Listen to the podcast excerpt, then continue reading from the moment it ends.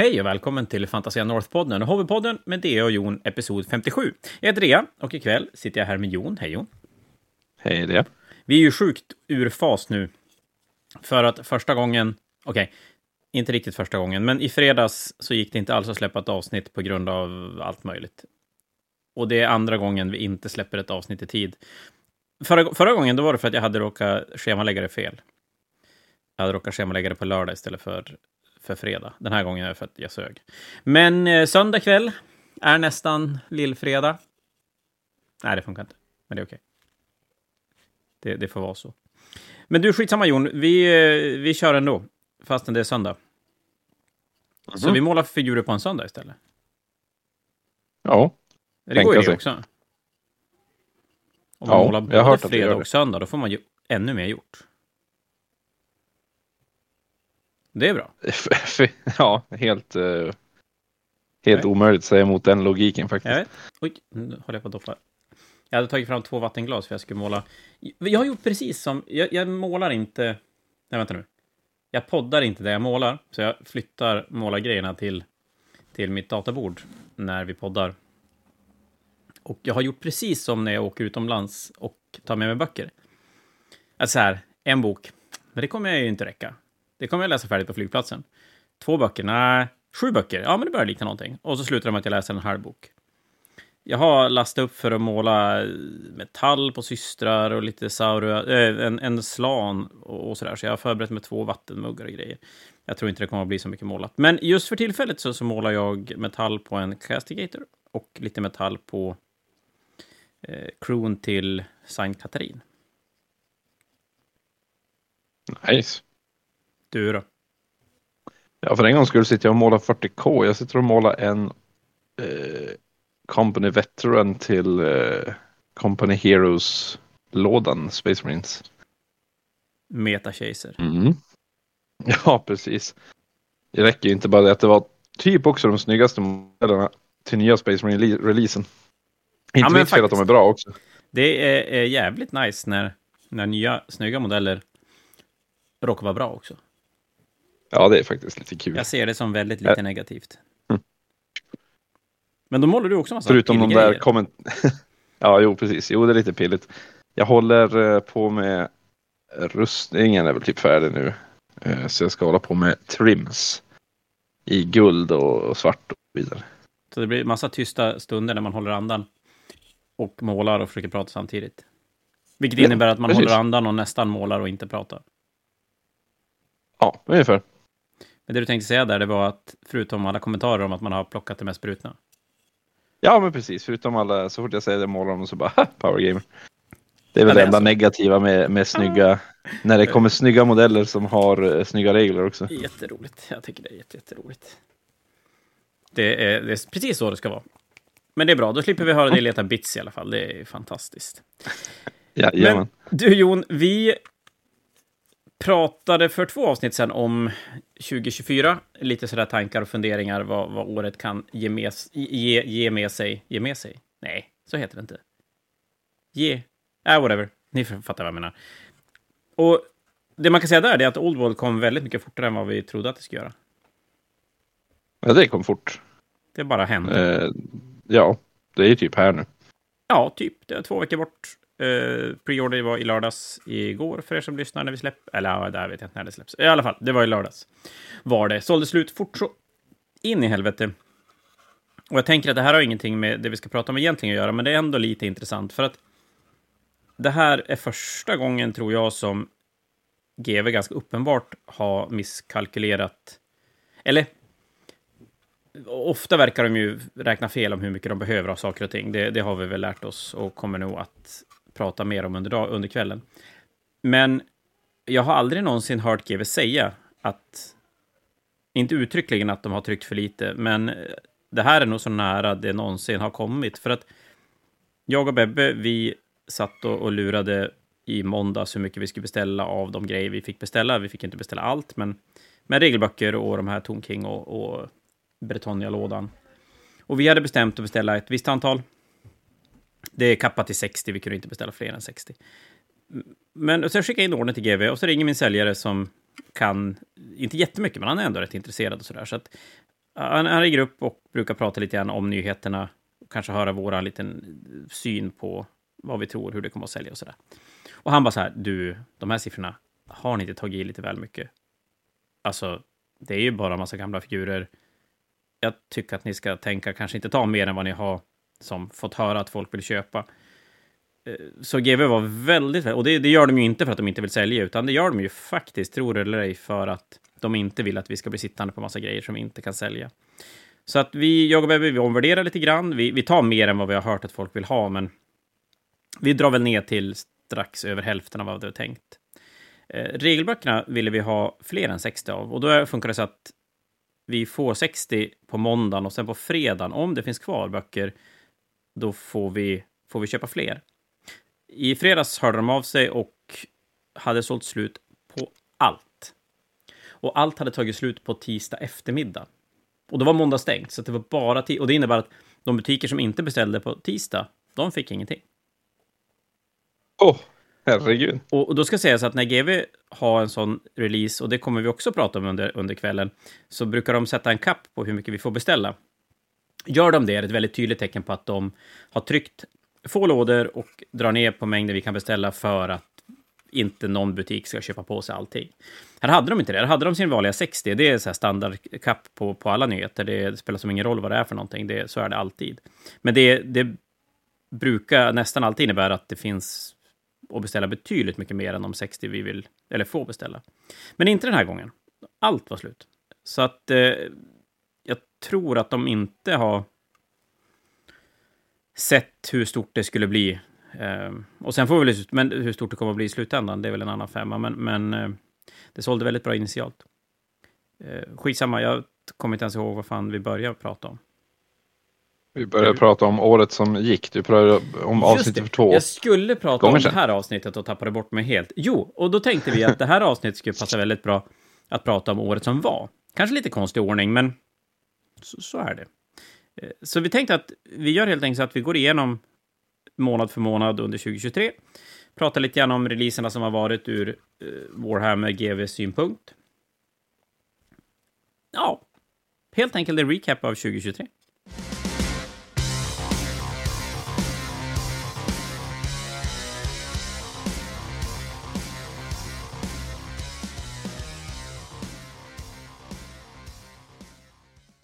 Där var mm. introsvängen, kände jag. Svinbra. Uh, ska även sägas det att det här avsnittet spelas in och släpps nästan samtidigt. Jag kan inte live-göra det, så att det går inte, men det är inte långt ifrån. Så det innebär att alla perioder av att Jon letar bits kommer att låta. Så är det. Så, så att, uh, unedited uh, Fantasia Northpod. Galet. Hans, och, osensurerad. Och det är fortfarande jullov här hemma. Vilket gör att jag har huset fullt av barn, inte bara mina egna. Så det låter i bakgrunden. Jag har en son som spelar Fortnite. Jag stängde för hans dörr, för det låter fruktansvärt. Bra! Bra! Låter det hela tiden. Jag vet inte vad det är för någonting, men det låter helt katastrof. Det kanske hörs i bakgrunden också, jag vet inte. Jag hör ingenting. Så. Nej, men det är bra. Det är bra. Då är det lugnt än så länge. Eh, ja, men du. 2023 var ett eh, ja, det var väl, ja men det, det hade ganska, det, det, var inget så speciellt. Vi har ju haft ett par år nu med, med corona och Brexit och grejer som har påverkat oss. Ja, inte kanske bara figurspelen, men, men om vi pratar kring det så är det figurspelen har påverkats ganska hårt av de tre, fyra senaste åren. Och i år var väl ändå ett relativt vanligt år. Ja. Visst var det så? Inga det överraskningar. Inga, inte så påverkade våran stackars lilla eh, hobby något så här jättemärkvärdigt. Sen var det ju en del stora nyheter och så där som vi, vi kommer att plocka upp under timmens gång. Men ska vi bara göra så att vi börjar i, i januari och så sen betar vi oss igenom året, eller? Ja. Vad hände i januari? Det? I januari släpptes Astra Militarum till nionde editionen 40K då. Blir ju. Mm. Nej, Fan, jag ljuger. Det var nog i december det gjorde det. Kolla, jag sa att jag hade skrivit ner allting och så sen kan jag inte ens läsa vad jag skriver för jag skriver så jävla fult. Okej, så här var det. I början på januari släpptes Chapter Approved till nionde. Det var ju den Arcs mm. of Omen-boken. Och personligen måste jag väl säga att 40K, mm, i och med den boken, för det var då de släppte... Var det då de alla utrustningar blev gratis på alla gubbar? Nej? Jo, Eh, jo, det var det. Visst var det det, va? Och jag måste väl ändå säga Mm. att fram till dess, eller, eller då, har 40K aldrig varit på en, på en bättre plats än vad det var då. Jag tycker att det var, eh, jag tycker att det är på en bättre plats nu, men, men då var det på en väldigt, väldigt bra plats.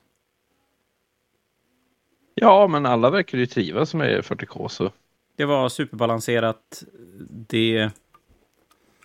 Här någonstans visste vi väl egentligen att det skulle komma en ny edition. Men det var inte så att man kanske kände det här normala behovet av en ny edition som man gärna gör mot slutet av en... eh, När man tittar tillbaka till, till en gammal edition mot slutet börjar man ju se att här behövs det någonting nytt.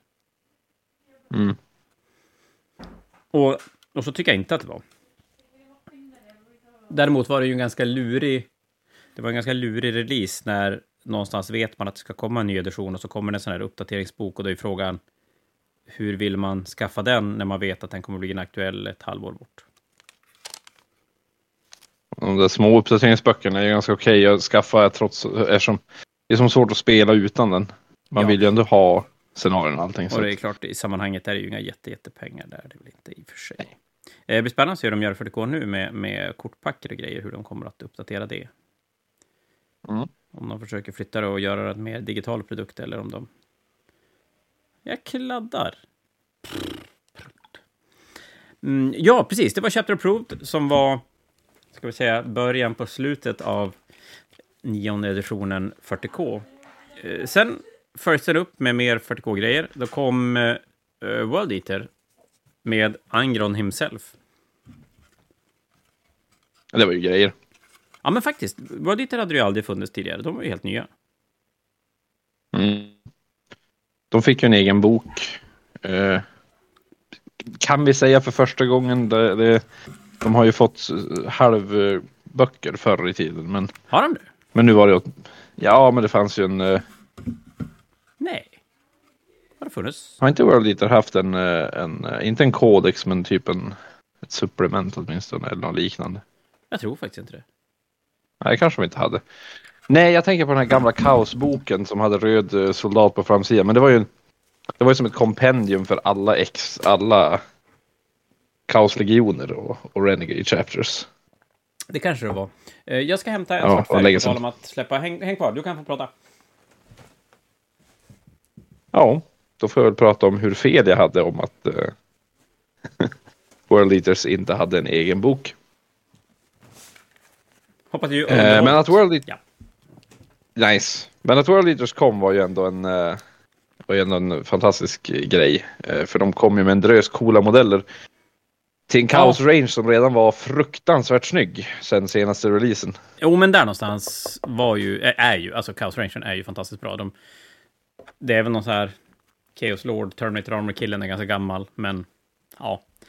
Nej, det, det är Rhinon och hell, alltså det, det som börjar bli gammalt är, är inte så jävla gammalt. Nej, precis. Om man inte räknar Rhinon förstås, men den är ju en låda så att den kan ju inte bli ful typ ever tror jag. Nej, men lite så. Och kräver ju inte så himla mycket. Jag sitter ju faktiskt och målar på chassit till typen Rhino och det behövs inte mycket uppdateringar för att den ska bli bra. Faktiskt. Nej, precis. Och World Eater var ju, men samma sak här, det är ju alltid lite... Man, de som har peppat World Eater väldigt länge får den och vet att det här är inaktuellt om ett par månader. Ja, precis. Så själva reglerna var ju som sagt kanske lite sådär, för det var inaktuellt. Men eh, modellerna är ju definitivt inte inaktuella. Nej, men satan så snygga. Ja. Det- Och Angron, att Angron kom var ju ändå kul, för det är ju en tredje demonprimarken. Och nu har vi ju en till, till, eh, till både Sinch, Korn och Nurgle. Saknas bara Slanerspojken. Nu saknas bara Slanderspojken, Spännande att se. men honom kommer vi väl lite till. I och för sig. Ja, den, den är inte den med från den Fortune-modell, så har jag inte plockat upp när den, när den, när den släpptes. Jo, i slutet på Men den 2023. släpptes, släpptes i slutet. Gjorde den. Men, men, Men, eh, eh, vi pratade lite grann om den här Unknown 40K-armén som de har visat, teasat att det ska släppas. Och det är klart, gör de en Pro Children av den så då då har de ju släppt alla fyra demopremarker. Jag tror Mm. fortfarande inte det, men det är okej. Men, men som du säger, sjukt cool uh, figurrange. Så, så World Eater fick verkligen... Ja, nej, de, de kanske skulle vilja ha lite mer figurer, eventuellt. Så här, Ja, den är inte så färdig, men alltså det är jätte, alltså det är jättesnygga kaosmariner och med tanke på att Korn kanske inte alltid bara var en sån där range man tänker, åh, här har vi jättesnygga modeller, så tycker jag de gjorde det väldigt bra. Mm, Med de här äh, barbröstade marinerna och äh, de här demonmarinerna. Nu ja, kommer jag inte ihåg nya, vad de heter. nya Berserkers som, som ändå blev... Det jag kan tycka är så, så himla bra med, med vissa releaser, att de gör verkligen bara en uppdaterad version av den gamla modellen. Och här tycker jag Precis. verkligen att det blev så att det, det är verkligen, det är en Corn Berserker, men den är bara Ano 2023 och inte 98. Nej, precis. Så- så och det- det är ju var- jätteroligt. Och, och försäljningsmässigt så sålde World Eater fantastiskt bra. Förutom Korixet. Av förklarliga skäl. Ja, precis. Och, och det här är lite intressant, för, för är det någonting vi har haft, och det kommer vi också komma lite längre, ja, alldeles snart faktiskt, eh, men någonstans med World Eater-releasen så uppdagades ju ett enormt produktionsproblem hos GV som håller i sig än idag. För Corn, eh, World Eater Combat Patrolen släpptes då, ja, jag har, vi, släppte, vi skickade förhandsbokningsmejlet 4 februari, så det är ju helgen efter det som det släpptes. Och den är, jag tror att första gången vi fick in den på restock är för typ... Ja, men det är alldeles före jul. Den, den var slut... Ja, den dök väl upp i, i korta, korta, korta sekvenser däremellan, men vi har ju ingen möjlighet att på något sätt förboka grejer hos GV, utan det handlar ju bara om att det ska finnas när vi beställer. Men, men jag överdriver inte mycket om jag säger att den var slut ett år. Nej, Och den var inte det ensam. var ett problem. Det har Nej. varit...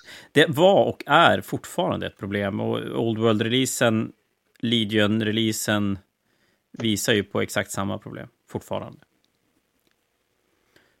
Och det är lite frustrerande. Jag såg någon sån här Facebook, jag vet inte alls hur sann den är, den kan ju bara vara full av skit också, men att något uttalande från GV om att de var förberedd för att öka sin produktionskapacitet om det skulle behövas. Man bara... You said what? Ja, det lät ju om inte det helt sant. skulle behövas. Det kanske känns som att det skulle behövas för ganska länge sedan. Om de inte tycker att det är bra att saker och ting tar slut.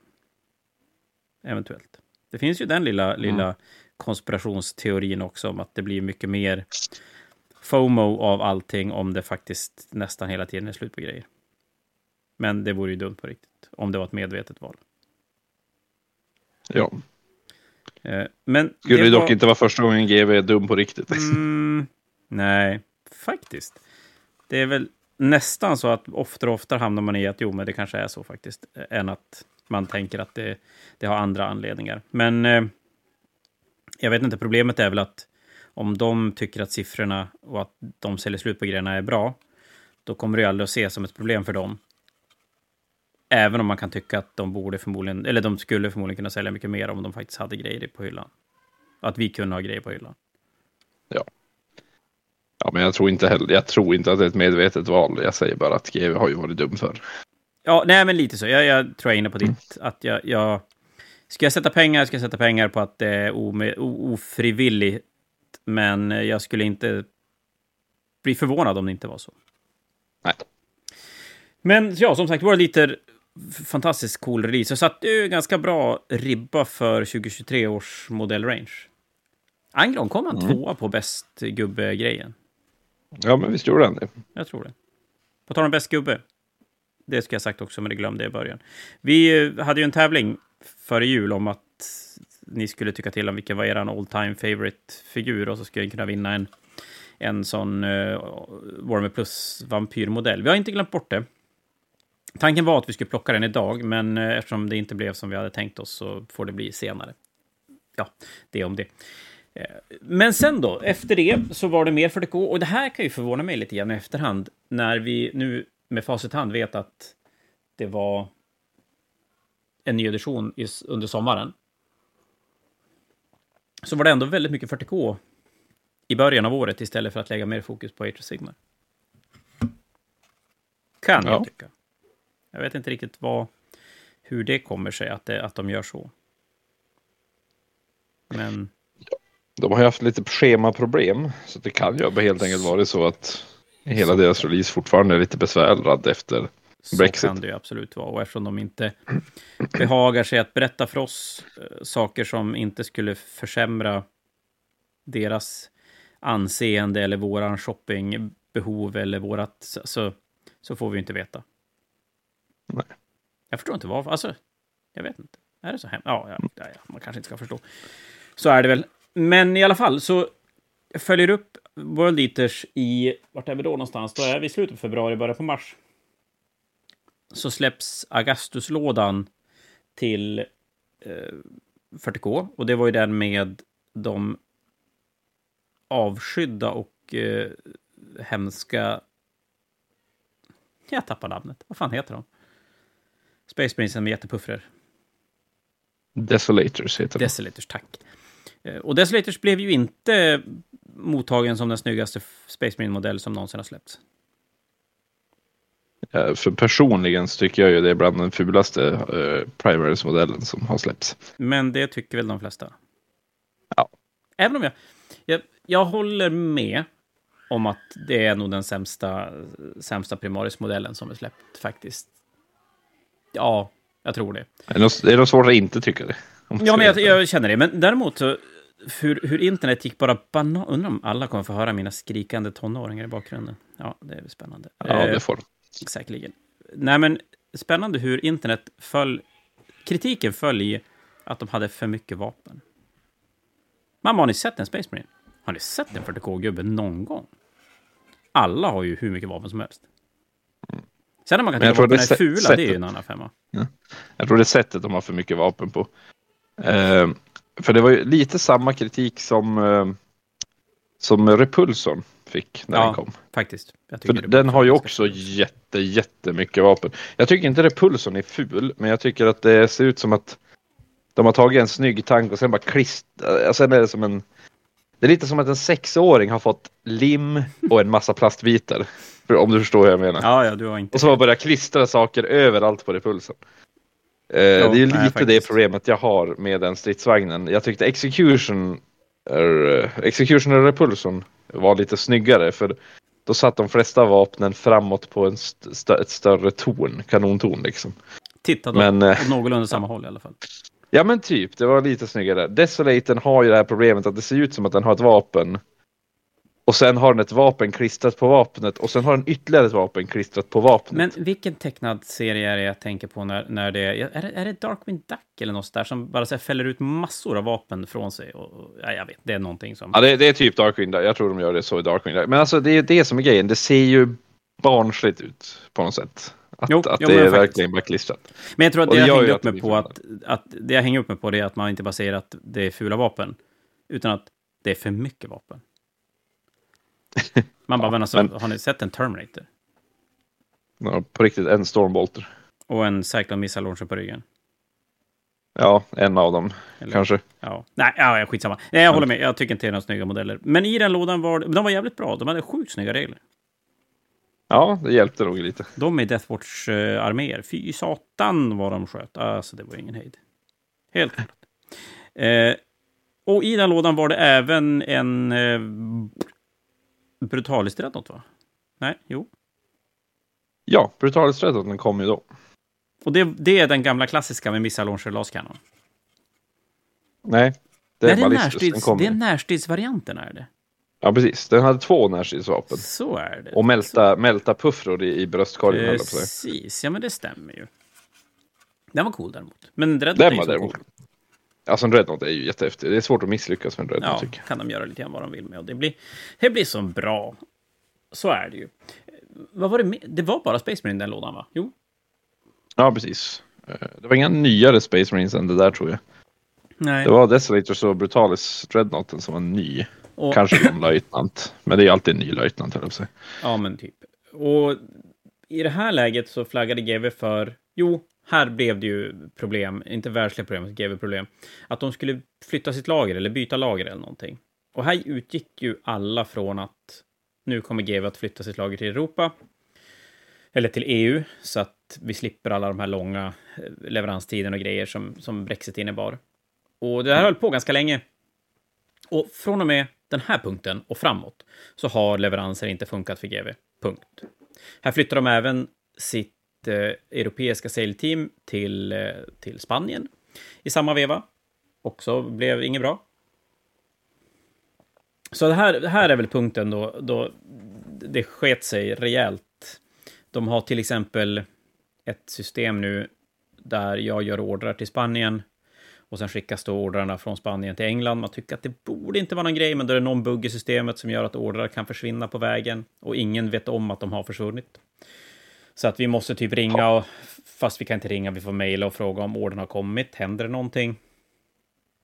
Så att eh, härifrån strular det ganska hårt. Och som sagt, det här GV-laget som skulle flyttas, det var i England. Det var inte så att det skulle byta, byta, kont- äh, byta land. Det var ju oturligt. Ja, men lite så. Eh, Vi får väl se vart det, det här tar vägen någonstans. Men just nu så funkar GV-leveranser icke, är väl sammanfattningsvis. Och de, ja, jag vet inte, de gör mycket konstiga val bakom kulisserna för tillfället. Eh, sen efter Agastos inte för att... Ja. jag tänkte inte för att gå för politisk, men kan inte bara England bli med i EU igen? Ja, för oss skulle det ju vara så jävla tacksamt, enkelt, bra. Jag tror att det ska vara ganska Ja. bra för England också. Jo, Eller för Englands men, eh, invånare. Nu, tänk, nu tänker jag mest på våra leveranser. Liksom. Jag vill ha Faktiskt. Våra i tid. figurer. Jag ska säga att Augustus-lådan var en sån här begränsad låda. Vi, jag tror att vi fick in 50 stycken av den.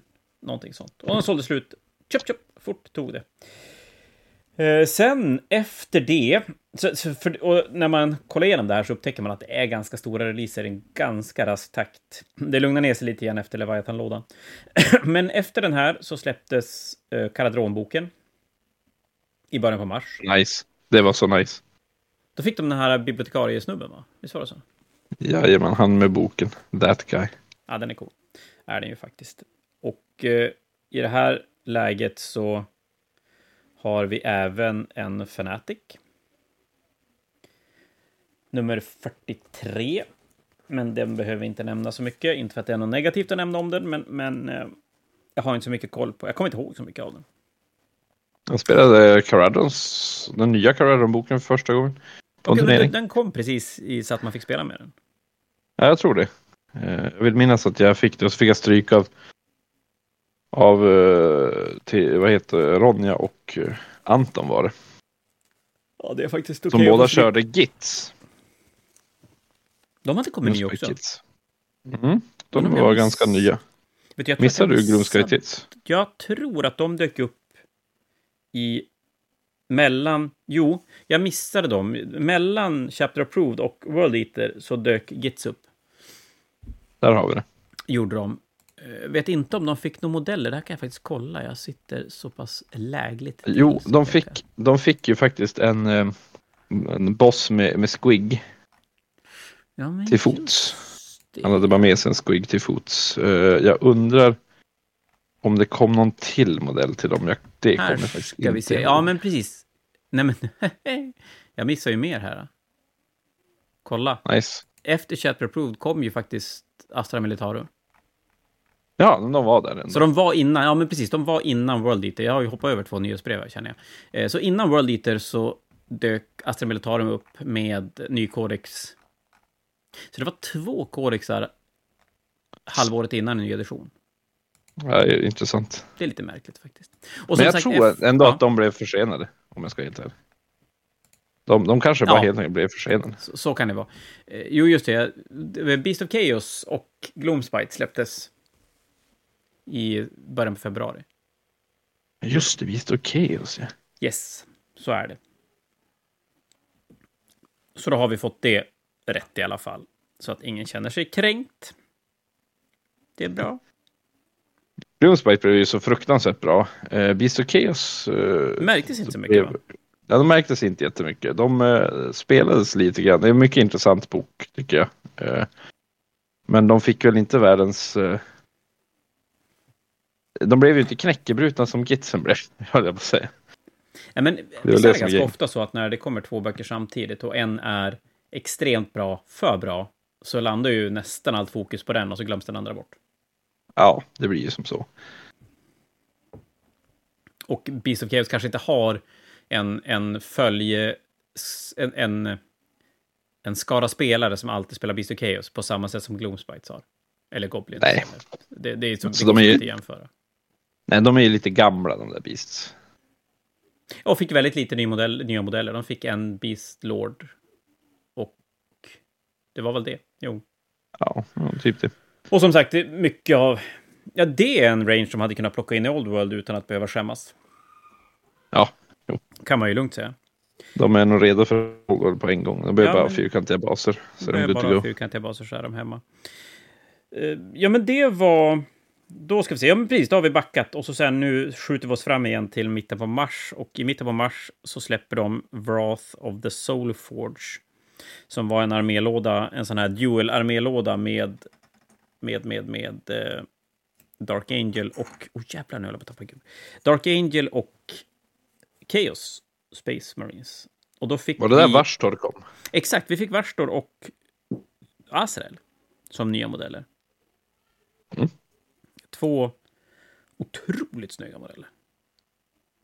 Måste Och ju Varstor är lite speciell. För att han är ju inte riktigt... eh, han känns ju inte riktigt som han hör hemma i Chaos Space Marines. Nej, och därav blir ju då så här, är det kanske så att Dark Mechanicum är armén som kommer att komma i, i eh, någon gång under det här året som den nya armén. Så, så länge det finns någon uh, Varstor and Friends typ. Det är väl det som vi behöver. Ja, men eller hur? Han behöver ju plats någonstans. Det är ju start, jävla cool gubbe. Det är skitcool. apropå, apropå modeller som behöver plats någonstans. Vi kan ju nämna det också. Gloomspike Kits, när de släpptes nu. Så fick de ju eh, jättesnygga vargryttare. Goblin vargryttare. Ja, men just det. Helt random. Men, men, men de är så fruktansvärt Alltså de- har ju inget gemensamt med Gloomsky, alltså Gloom, Gloomspike Gits rangen överhuvudtaget. De passar ju inte bland Spider Riders, de passar ju inte bland Moon Clan. Nej. Eh, de passar ju inte bland Squigs eller Troll för den delen. De, de passar ju verkligen ingenstans. Och så är de jätte, jättefina. Ja, det är jättesnygga modeller men de har verkligen ingen plats i armén överhuvudtaget. Men är inte det här... Varken Ett... estetiskt eller regelmässigt. Nej, men är inte det här ett Age of Sigmar-problem? Och ett problem som hänger kvar från hur de valde att behandla spelet alldeles i början. När de bara splittar upp arméerna i tusentals små bitar. Ja, det, jag tror att det är ett litet problem att eh, i början var det ju att många arméer inte kändes som en armé just för att det var egentligen delar av en armé Ja, som de hade precis. splittat upp. Men sen så fyllde de ju på med modellerna och, och började göra dem lite olika så det hamnar ju ändå som att ja, men nu är- blev det ändå olika arméer. Men det här känner jag som första gången de har gjort nya modeller som verkligen inte hör hemma. Men kom I en faktion till... bara- Nej, de kom... Jag höll på att säga... Nej, de kan inte ha kommit till Underworlds först. Eller gjorde de det? Nej, det, det kom ett Underworldslag med alltså var, Goblin vargryttare som var snygga. Det var ju tre stycken. Ja. Eh, de, de kom ju till Underworlds, men sen kom ju ett helt separat fempack med inte samma ryttare, utan det var bara generiska varg, vargryttare. Den är jävligt märklig. Jävligt Ja, märklig. den hör ju verkligen inte hemma i Gloomspite. Jag skulle ju hellre se dem i, i, i vad heter bland orkerna typ. Ja, som en sån här... Eh, För de, sak, ja, men de saknar ju kavalleri som är så här litet, Ja. kort, lätt kavalleri. jag hade ju hellre sett dem där. Och det är, alltså, det är ju långt ifrån orimligt att ha goblins till, till orker. Jag menar, det har, så har det har ju hobgrots redan. Ja, Ja, ja, men så har det ju alltid varit. Det är ju som inga konstigheter överhuvudtaget. nej. Men det är som Så. sagt väldigt märkligt med en, där, där har vi modeller som väldigt tydligt inte hör hemma där de sitter. Eh, och Varstor känns ju lite som samma sak fast på ett annat sätt. Han är inte lika uppenbart inte hemma där han Nej, är. jag, jag tänker Så att har du inte... Jävlar, vad- eh, har du inte koll på Chaos Space Marines och sådär, då, då kan han ju mycket väl bara kännas som en Chaos Space Marines-snubbe. Ja, precis. Någon demonprins-liknande grej. Men för vi som ändå är lite, lite mer insatt och känner att man kanske vill ha lite mer, jag vet inte, tillhörighet, så då, då, då är han lite off, faktiskt. Så, så det blir väldigt spännande att se om, om det är början på en Dark Mechanicus range. Lite konstigt med den här releasen också kan jag tycka. Att här kommer då Dark Angel utan ny bok, för nu är vi så himla nära nya editionen. Och det är med gamla Terminators i den här lådan och så en ny jävligt snygg Azrael. Och så nu kommer Dark Angel med nya Terminators. Det kan Så- ju också vara en sån där grej som för att sälja slut på de gamla Terminators. Ja, men typ. Och det är ju ingenting jag tycker är riktigt rätt. Nej, det, Det, det, det tycker jag är faktiskt... Och, och det går ju som inte att tänka sig något annat sätt, för de vet ju om... Alltså, det är ju inte som om Fantasia skulle göra rea på grejer som... Eller, jag vet inte. Att sälja någonting och sen visa att det kommer någonting nytt, det, vi vet ju inte sånt. Men GV vet ju.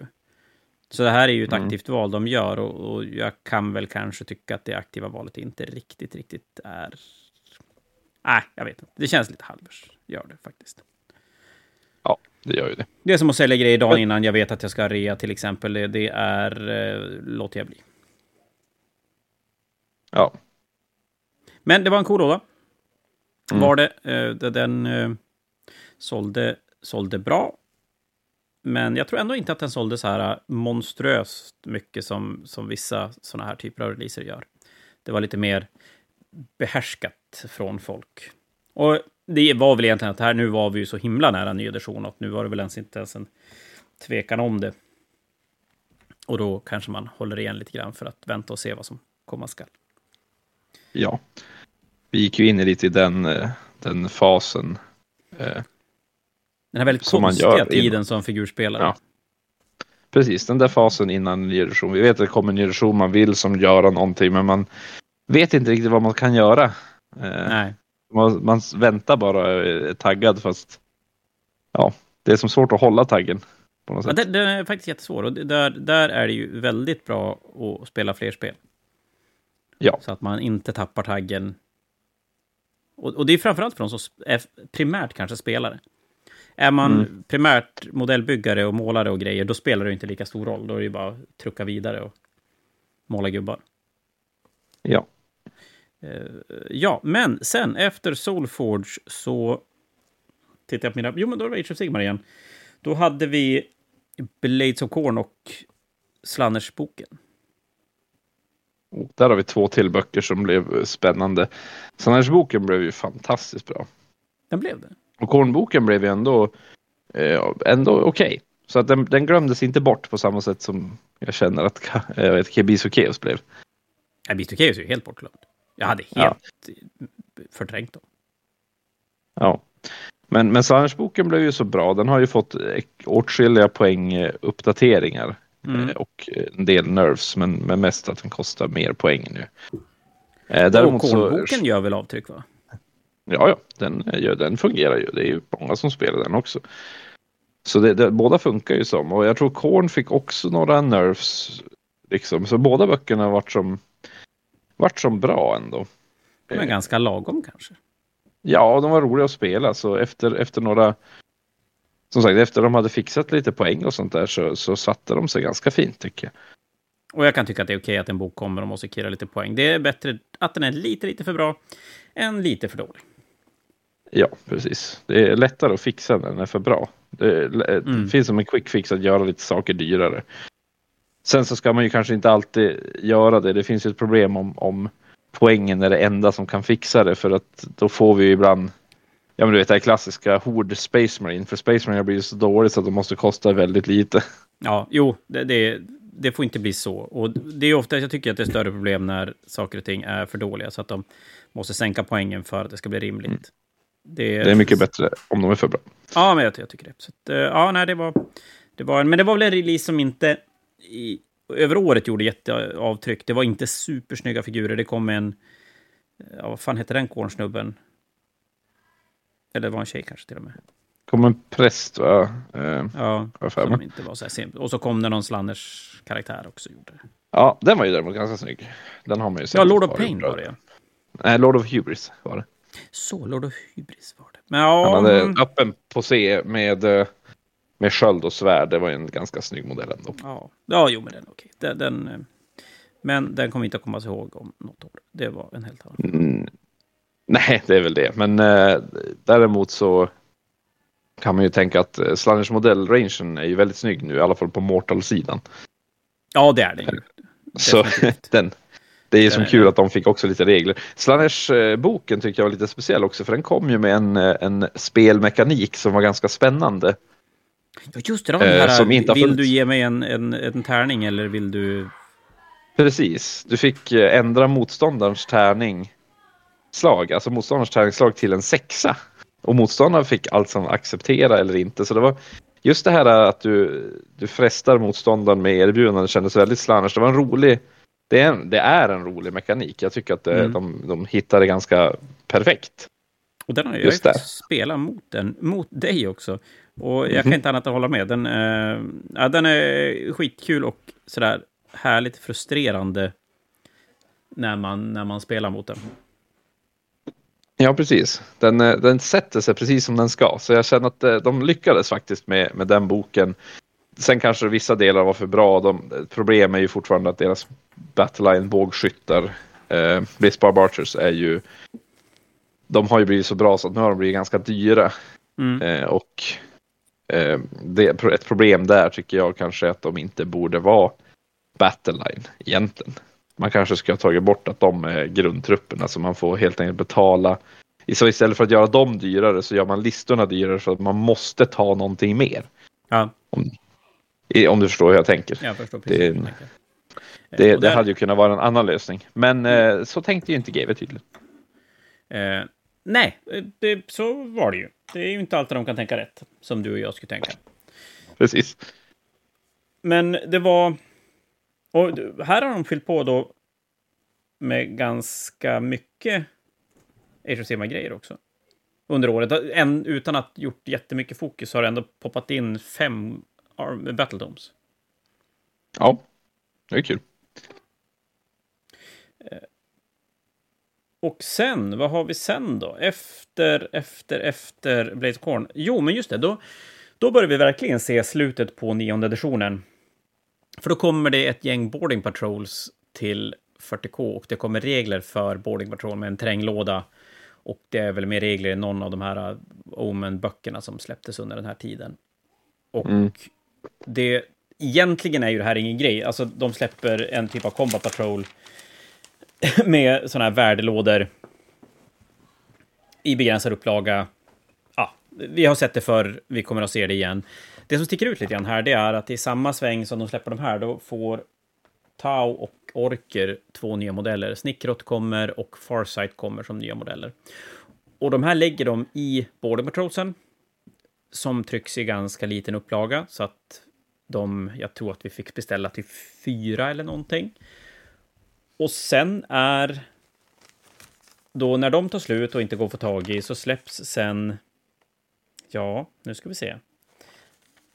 Snickrot och Farsight släpps sen i juli.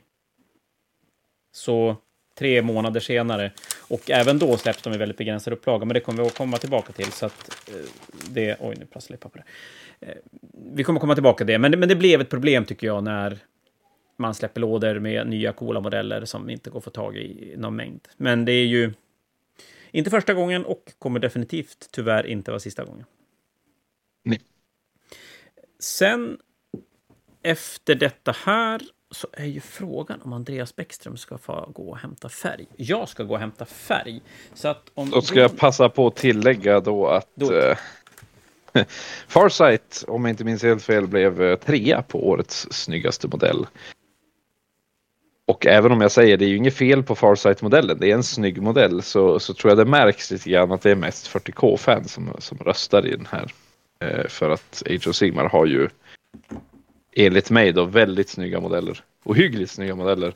Och eh, många av dem är mycket snyggare än Farsight. Jaha, nu är jag mm. hörde exakt vart det där kom. Jag kom in precis när du precis. inte förstår varför Farsight kom trea. Nej, det fattar inte jag heller. Och jag behöver inte ens ta det ur en Age of Sigmar-perspektiv.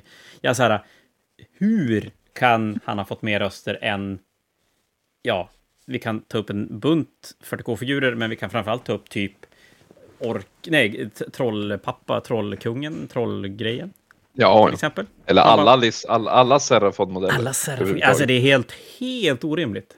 Alltså folk är ju för fan dum i huvudet. Eller ingen smak. Eller båda delarna. Eller bara glömma bort att det finns annat än 40K. ja, men alltså, vadå? Han fick mer röster än Varstor. Ja, det är han också fick mer röster än Azrael, han fick mer röster än Dante. Eh, vad har vi mer för 40K-modeller som kom? Alltså det... Alltså han är ju cool, det, det är ju inte det, men... Really, though? Tredje bäst 2023? Mm, Mm. don't think so. Jag, älskar, jag älskar demokrati, ska vi väl säga. Det är det bästa, förutom när folk har fel.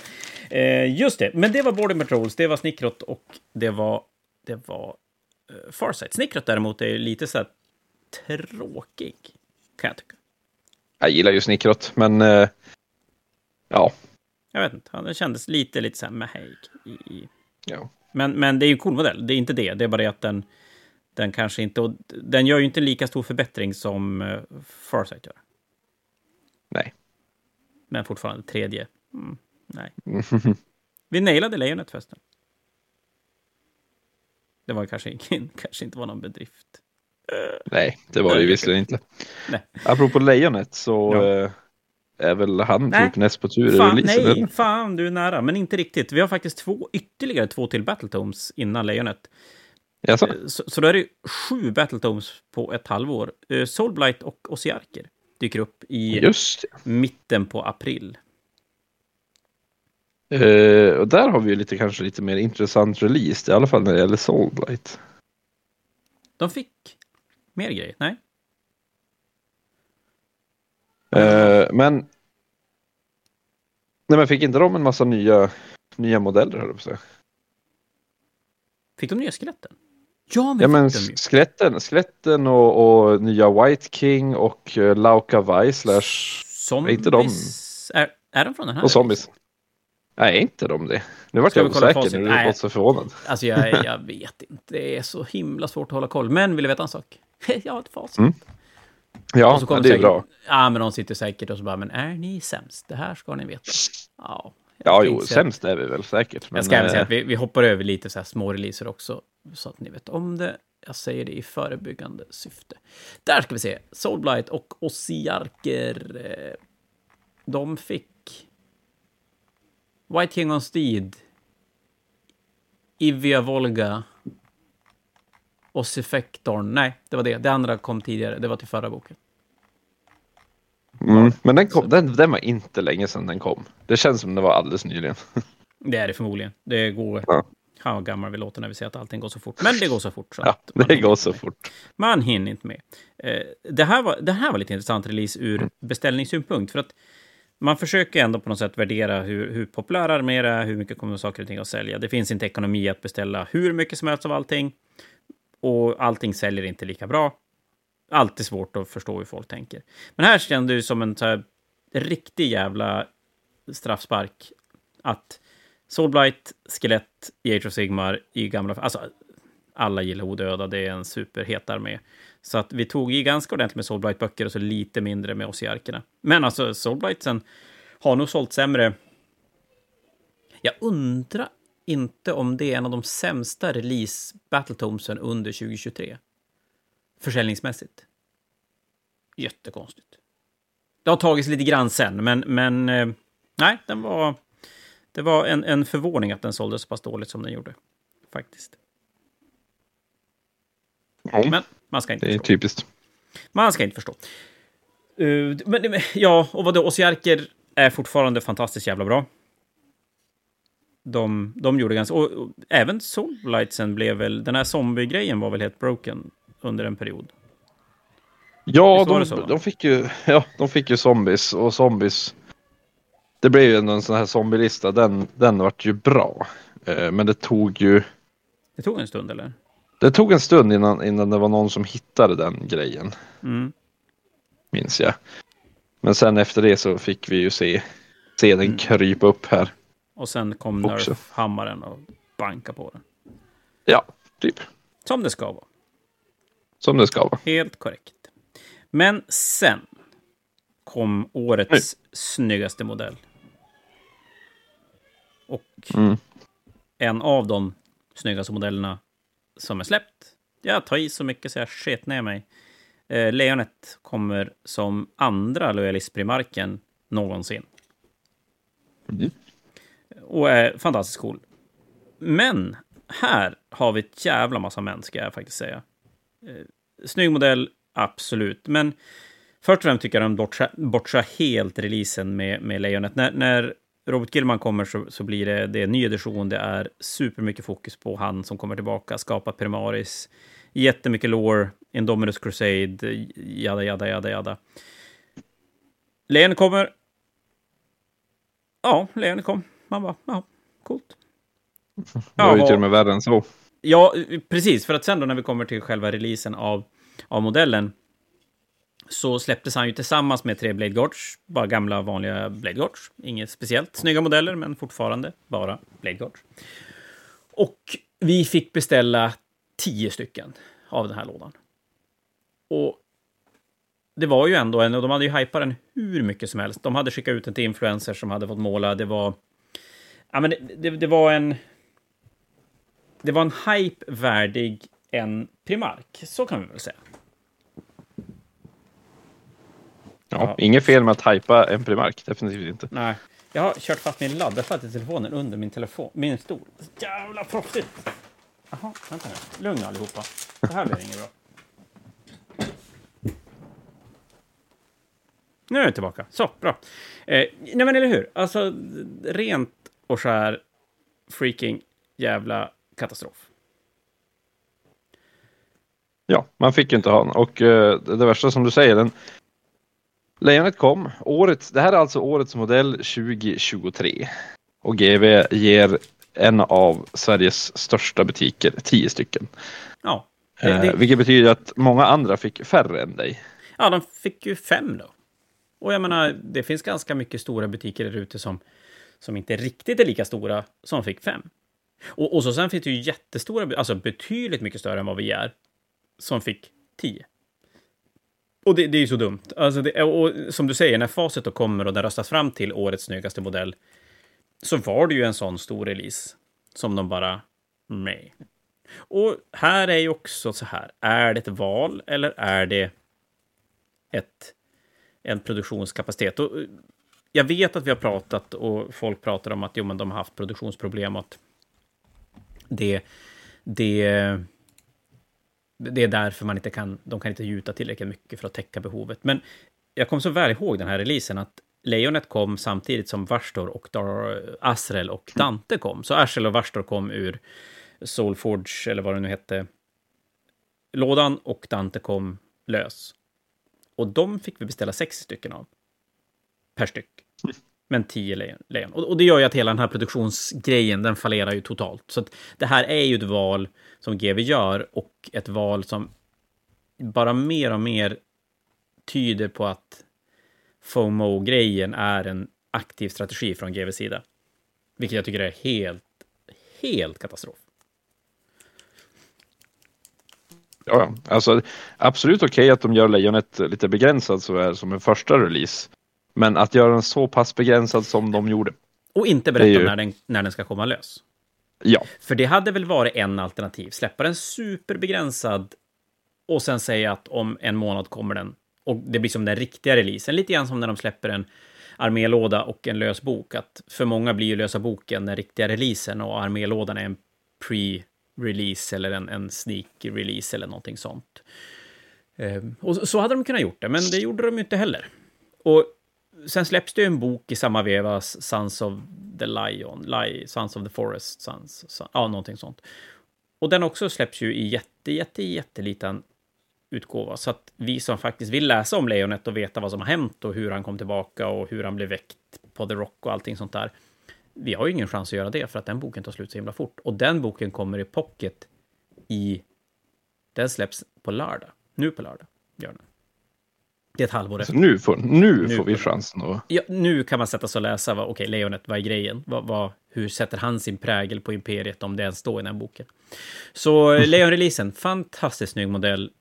Fantastiskt dålig release av GV. Eh, Så att, eh, jag hoppas att de lär sig någonting av det, är tveksamt. Men man kan ju hoppas i alla fall. Efter Lejonet, nu är vi någonstans slutet på april, då kommer ytterligare en Age of Sigmar. Jävlar vad mycket Age of Sigmar-grejer det släpptes 2023. För då kommer Serafonerna. Och de börjar ju släppas i en armélåda med, med bok och figurer. Och då ska sägas att den här releasen då som kommer alldeles efter den här superbegränsade Lejon-releasen fick vi beställa den normala nyhetskappen på 60. Och den fanns till och med restockad lite grann efter, så den här fanns det gott om lådor. Och det gör ju Leon, Leonet ännu mer märkligt i sammanhanget. Men eh, vi kanske ska släppa den och gå vidare. Eh, Serafonerna då får ju en magisk jävla range av figurer. Ja, Ingen av dem topp tre. Det är ju jättemärkligt, men... eh, Ja, det är helt oförstående Vi- med tanke på att slanen vi- är vi- typ coolast. Ja, men vi kan ju inte ta ansvar för att folk har dålig smak. Nej. Däremot eh, så fick ju äntligen Serafon en, en eh, välbehövlig release av eh, plast. För de har Mm. ju länge haft väldigt gamla plastmodeller. Saurusen har ju varit katastrofful om jag ska vara helt ärlig, väldigt länge. Ja, eh, och så roligt att de faktiskt behandlar en release på det här sättet. För jag tycker att vi har sett tendenser av att gamla figurer får ligga kvar och så släpper de nytt. Och fyller på med nytt och nytt och nytt. Alltså helt nya enheter. Men att det gamla blir som bara kvar. Men här visar de ju att det inte alltid så. Nej. Och det var skönt. För det, det behövdes nya modeller där. Ja, och, och då ska ju sägas nu med releasen och med hur serafonerna ser ut nu så vet i fan om det är en, ja, det är ju en av de snyggaste rangerna i GVs sortiment. Tycker jag. Och de är jätte, jättesnygga. När man så här tittar på alla figurer och ser. För jag, jag, personligen så skulle jag väl säga att systrarna slår den. Men jag vet inte fan om det är bara systrarna som slår den. Jag tror det. I, det här är ju jävligt mycket bara en smaksak. Men eh, i min värld är serafonerna så snygga. Därav så har jag limmat en slan. Så får vi se om de går att måla. Mm. Men, Nej, men de är ju snygga. Ja, ja och, och så sen är det en sån här armé som... Den är väl alltid ganska bra? Visst är det så? Genom åren. Ja, den alltså kom- allt den från kom, bra den- till broken. Ja, den kom ju och blev väldigt bra. Och sen nu har den ju varit bra ett ganska bra tag. Och den var bra innan också, va? Visst var det så? Det kommer jag faktiskt inte ihåg. Om Ja, jag ska det- vara helt Det är ärlig. för fan ett år sedan. Hur ska man komma ihåg det? Omöjligt. Jo, men alltså jag kommer inte ihåg. Jag vet, för Serafon fick, Serafon fick ju en ny bok innan den här releasen 2023. Och, och då blev de ju helt bonkers bra. Eh, men just innan det så tror jag inte att de var jättebra Nej, egentligen. Då, då var de nog tvärtom ganska halvers. det kanske är så. Ja. Ja. Men nu, sen dess har de bara varit bra. Ja, Hela tiden. Cool release och snygga figurer. Den här uh, Saurus-lorden på riddjur är ju så fruktansvärt bra. Hur fan kan, kan Farsight klå den? Det finns alltså det går ju inte. Eller sladen, för den delen.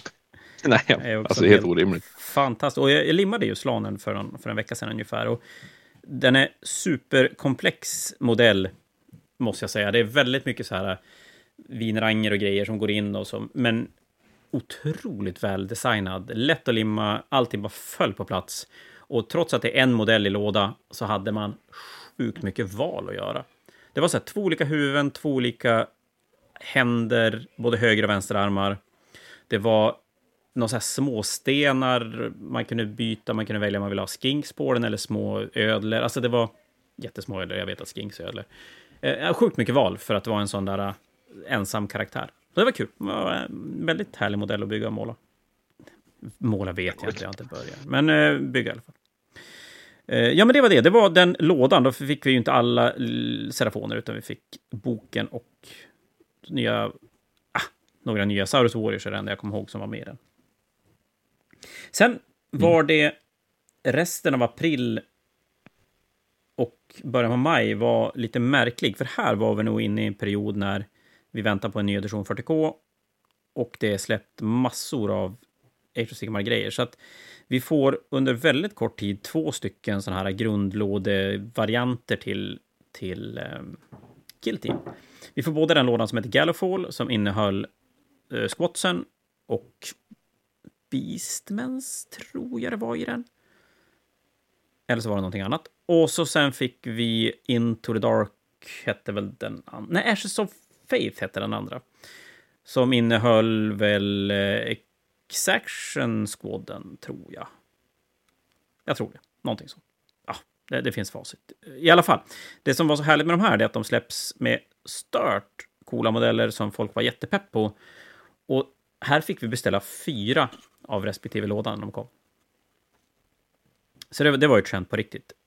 Jag tror att i efterhand så är väl det förmodligen för att pressarna har använts till att trycka Leviathan-grejer. Gissar jag. Ja, kan vara så. Och det känns som att GV ska släppa grejer för att man ska släppa grejer.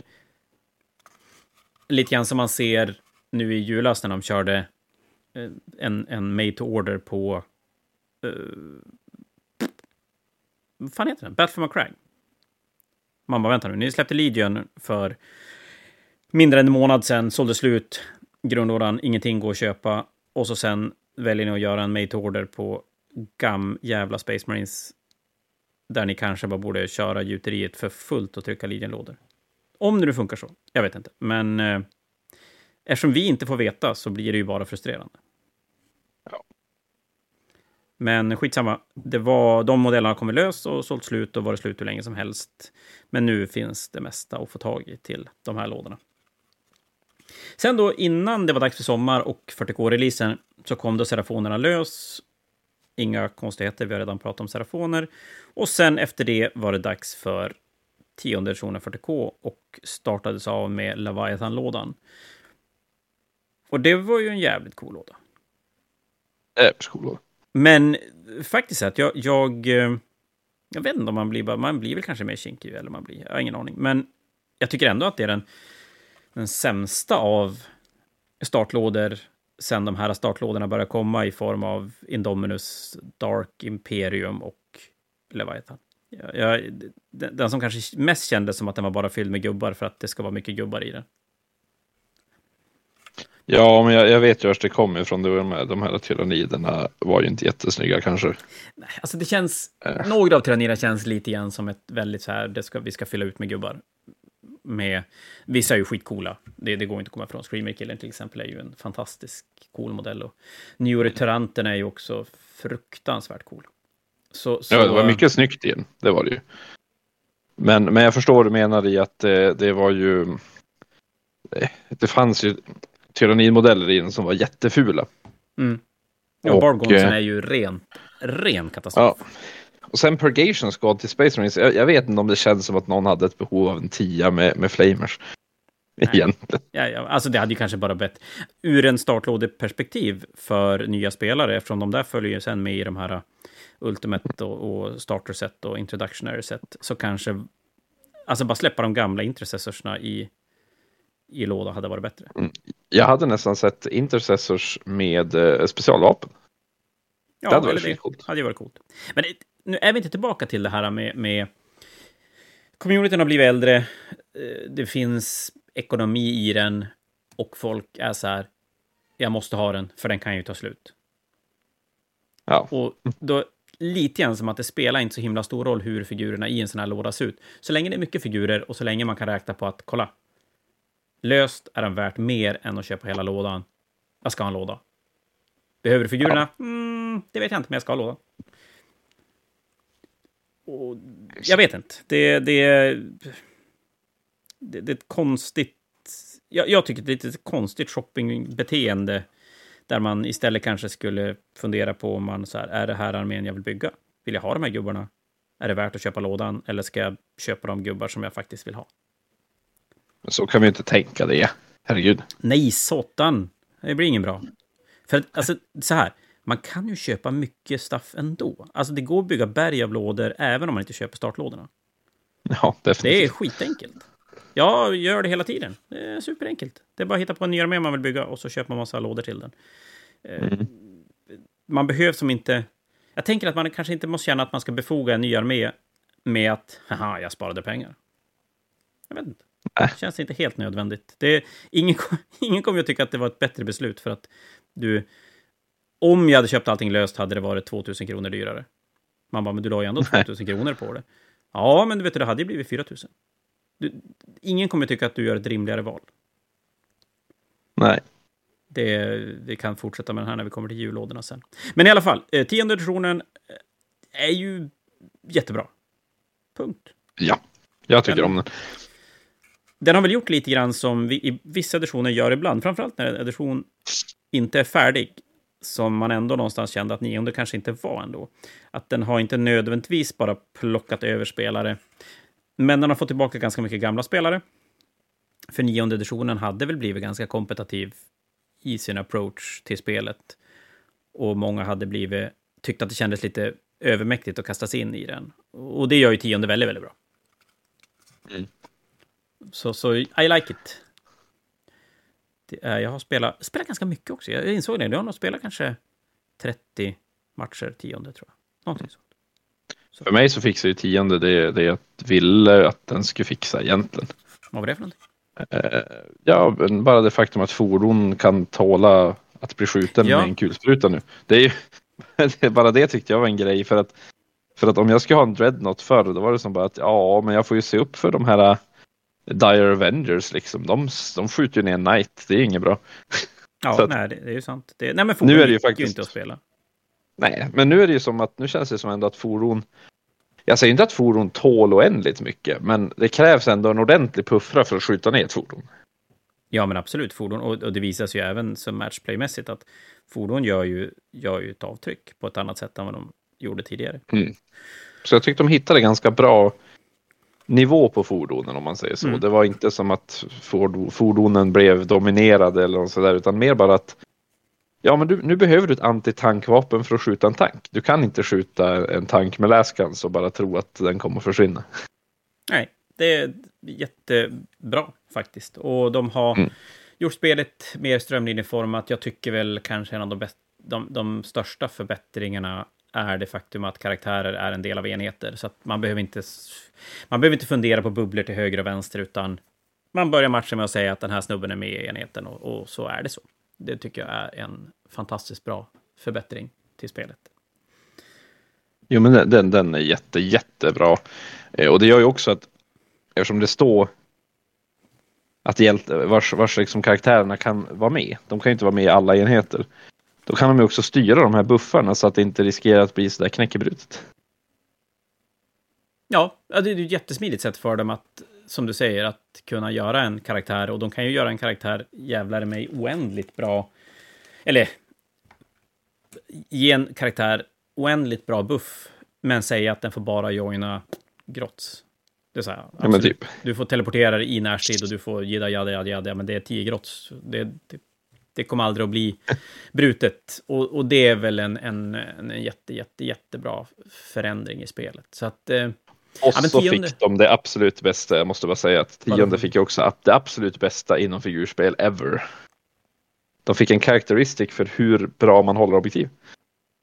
Ja, men faktiskt. Den, det kändes ju som att de var, de var nära med core keywordet, men de var inte riktigt, riktigt där.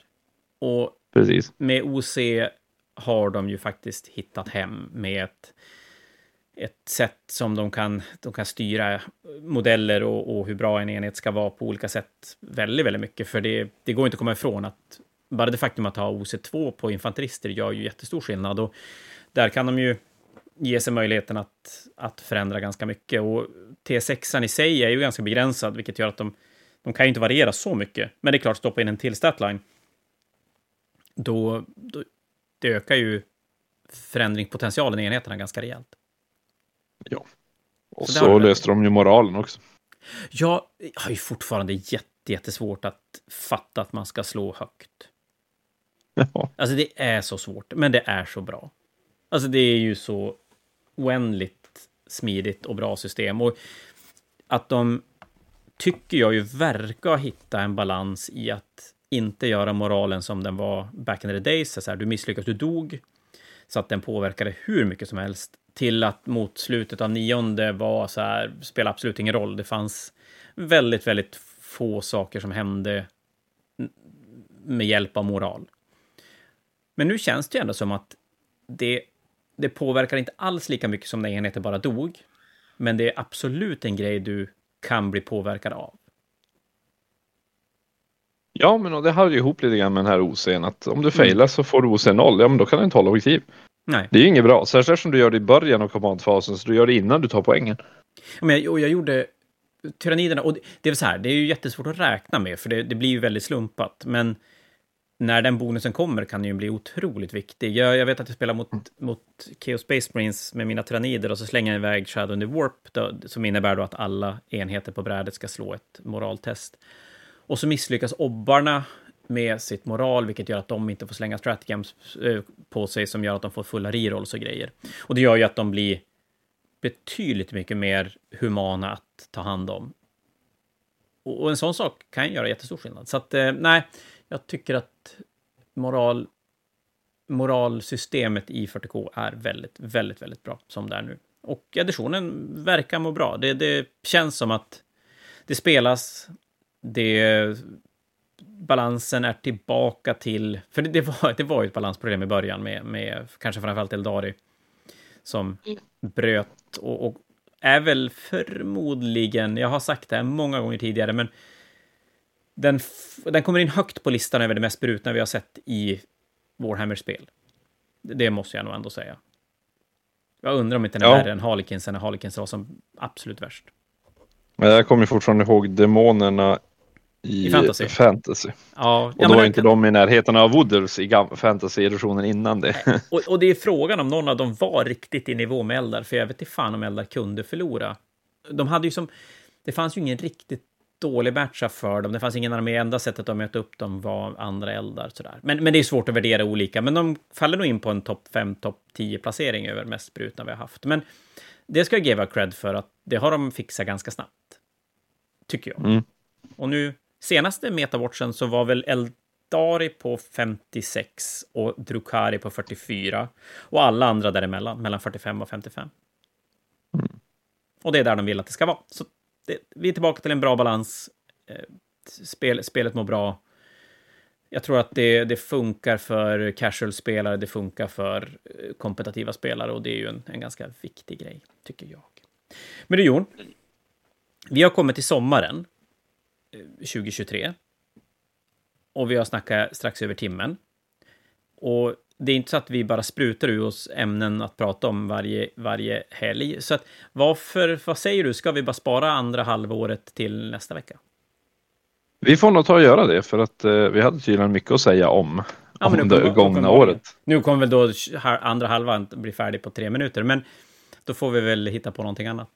Ja, men det blir skitbra. Vi gör så att vi eh, rundar av det här lite sena avsnittet med de kloka orden. Det var inga kloka ord, men skitsamma. Och så sen så kommer vi tillbaka igen på fredag med avsnitt 58. Så tack för alla som har lyssnat. Vi ber om ursäkt att vi var lite sen den här gången, men eh, vi är back on track nästa vecka. Så ja, vi hörs om en vecka. Hej då på er!